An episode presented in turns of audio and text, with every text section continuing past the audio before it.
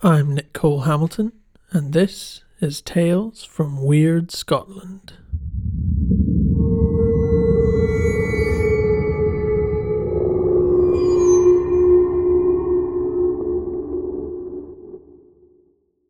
It's been a while, so I thought I'd share with you a personal story, a weird thing that happened to me last winter. I live in Edinburgh which is to say, I live in an old part of the world. We've talked before about the city and its history, its hauntings. But for me, the paranormal and the supernatural have always been things which I enjoy as fiction, as fantasy, escapism. But in such an old place, with such a storied history, I guess after a time it becomes an inevitability that in some way you'll brush up against something you can't quite explain. A lot of folk I know have a story of one kind or another, and this is mine.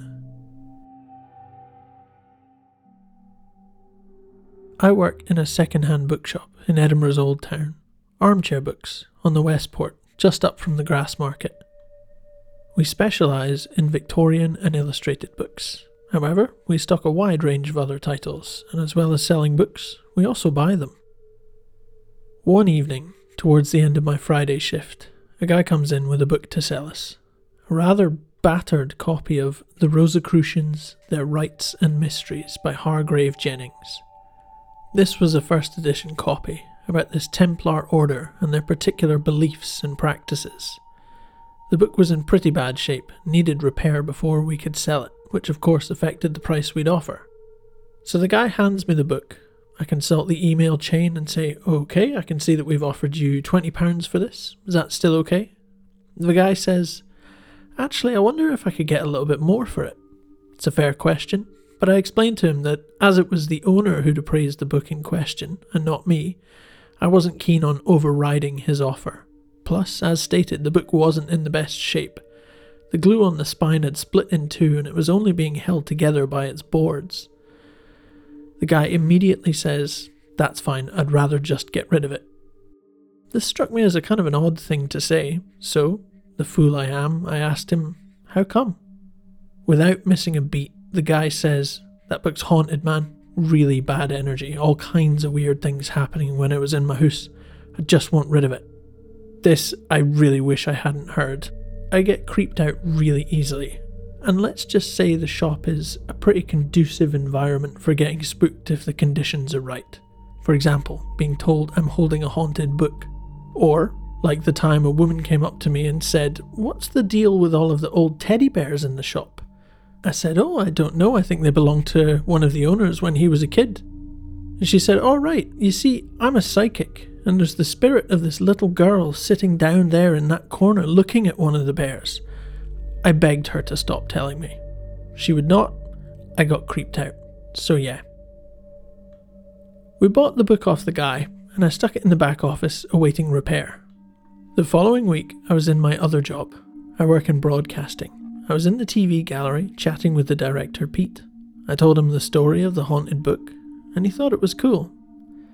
The following week, it's the same deal again. I'm in the gallery talking with Pete, and he says, You're never going to believe it. Pete has another job as well. He works for a charity which runs like a chill out space for people who are trying to get back on their feet. Somewhere they can come and hang out, use computers, talk, that kind of thing. He had been chatting to a guy there who had told him the story about a book he'd just sold. A haunted book. It took a few weeks of back and forth, Pete's only in there once a week, of me and the rest of the gallery crew demanding that he get more information until we had a clearer picture. So, this guy is apparently sensitive to the paranormal and the supernatural. He has been since he was a wee kid. And like many other people, he used to go around charity shops in the area looking for books to buy cheap and sell to us for slightly more. It's a good deal and it benefits everyone. So, he sees this book in a charity shop one day looks it over, and decides on balance not to buy it as it's not in the best condition. The next day, however, he finds himself back in the charity shop, in his words, compelled, almost against his will, to buy the book. He buys it, brings it home with him, where it sits on his coffee table. And like he told me, almost immediately weird things started happening in the house. Odd vibes, seeing things out of the corner of his eye, and just a general awareness that all was not well. Then one day his sister came over and notices the book. Apparently, she is a sensitive as well, and she picked up the book to have a look at it and dropped it almost immediately. In his words, and I can't stress that enough, the book had burned her hands. Like she had visible burns on her hands after handling it. So he decides he needs rid of it, and that's when he contacts the bookshop about selling it, and I come into contact with it. Over the few weeks that we'd been gathering this information through Pete, I'd been beginning to feel a bit weird myself. I'd been seeing things in the corner of my eye, misplacing things and finding them in strange places. It was nothing totally unexplainable, but I just was feeling a little bit off, a bit ill at ease. I'm generally a skeptic, but as I said, I'm also fairly easily scared. And something about the book and its story had started to get under my skin. And then I started having the dreams like a series of dreams about being possessed or about something trying to possess me. The first one I remember involved a legend about a spirit in the forest called the Thin Man, who spirited away children. The Thin Man took the form of a skull in the middle of a forgotten part of the forest, with sharpened teeth and a hole broken in the top of its head. These white, translucent arms would come out of the hole in the top of the skull, they seemed to have infinite length and many elbow joints, and the hands on the arms would crawl through the air, snaking around trees to snare children walking through the woods and drag them back to the thin man. In the dream, one day I was walking through the woods and I saw the skull, and it kind of half possessed me. It filled my skull with radio static and made me talk like a dial up modem and scream at people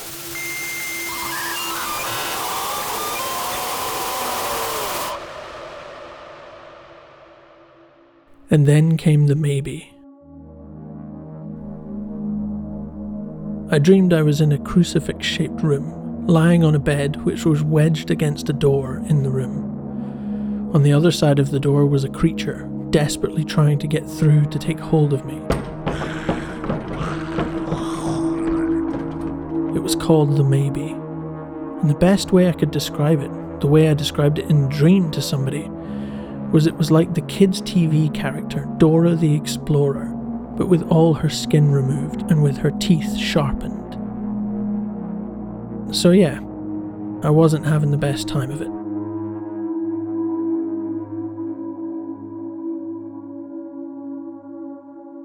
After a while of this, my partner spoke to her mum, who suggested a couple of things. Sort of folk remedies and such. There's a strong line of folk wisdom in her family, which is charming and, in this case, useful. One evening, in silence, me and my partner placed four piles of salt, one in each corner of the bedroom. Then we took a pair of finger cymbals and, in silence, walked around the room chiming them. Chiming them under the bed, in the window seat storage, in the wardrobe, in all the little nooks and crannies. It was a really nice thing to do. It felt really peaceful and it really felt like it settled me. After that, I felt a lot better and the dreams seemed to go away. I will admit I have had one or two possession dreams since then, but I put that down to too many scary movies.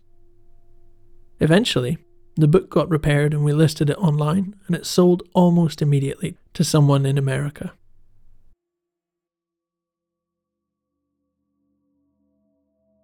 As a footnote, I spoke to one of the shop's owners about the book, the one who'd first appraised it and who repaired it.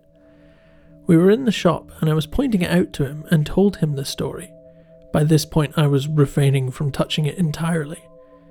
He picked it up and he leafed through it and said, No, I don't think this is haunted.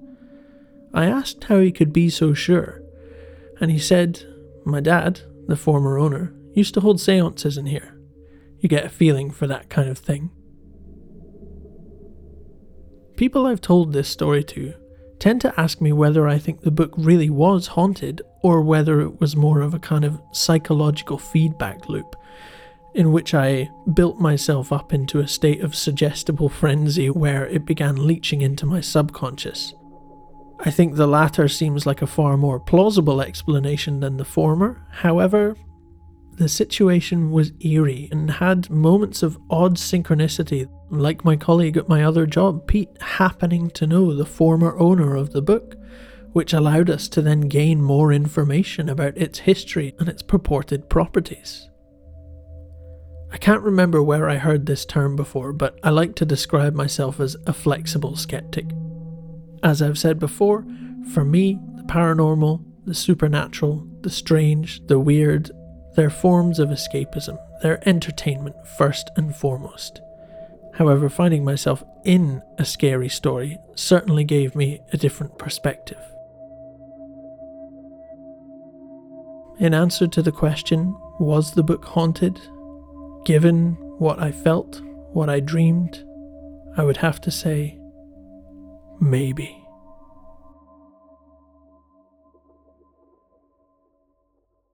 Thanks for listening and sorry for being away for so long. We're hoping to do more episodes soon, but you never know what life's going to throw at you. A haunted book, a global pandemic, who can really tell? But either way, join us again hopefully soon for more tales from Wyrd Scotland.